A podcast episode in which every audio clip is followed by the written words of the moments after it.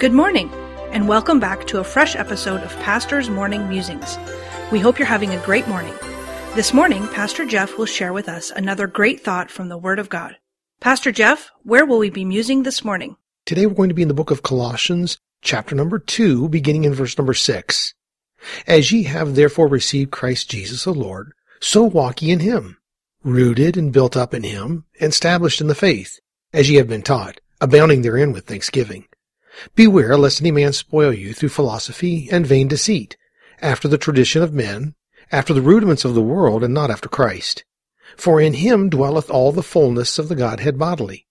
And ye are complete in him, which is the head of all principality and power.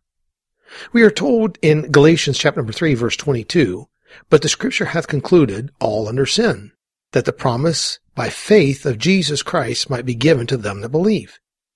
I received Jesus Christ by faith, and thus now I must live my life by faith. Faith is the foundation of my new life in Christ, and it is the fuel by which my life is to be lived for Christ. I came to restoration to God by faith in Jesus Christ, and I now walk in Him by faith.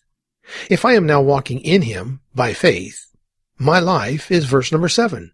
I'm rooted and built up in Him, and established in the faith, as ye have been taught, abounding therein with thanksgiving. I think that when we try to live this Christian life without faith, we are not rooted in Him, and thus are tossed about with every wind of doctrine. We are also not built up in Him or bearing fruit upward toward God. We are a branch that bears no fruit and thus requires much purging or is cast to the side, all because we are not established or growing in our life of faith. To grow in faith, we must walk in faith. Paul here tells us that if we walk in Christ Jesus as we came to Christ Jesus by faith, then we will be grounded, built up, established in the faith.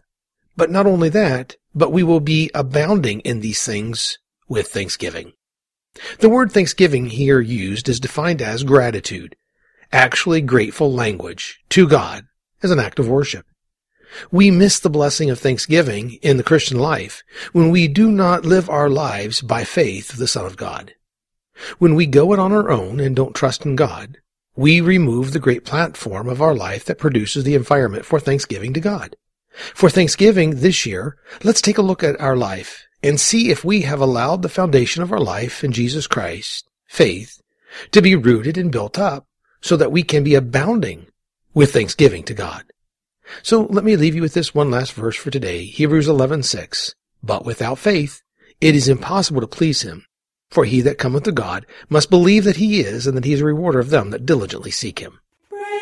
The preceding program was produced by Dr. Jeff Harris, pastor, author, and chaplain. Please tune in again tomorrow morning for another fresh episode of Pastor's Morning Musings.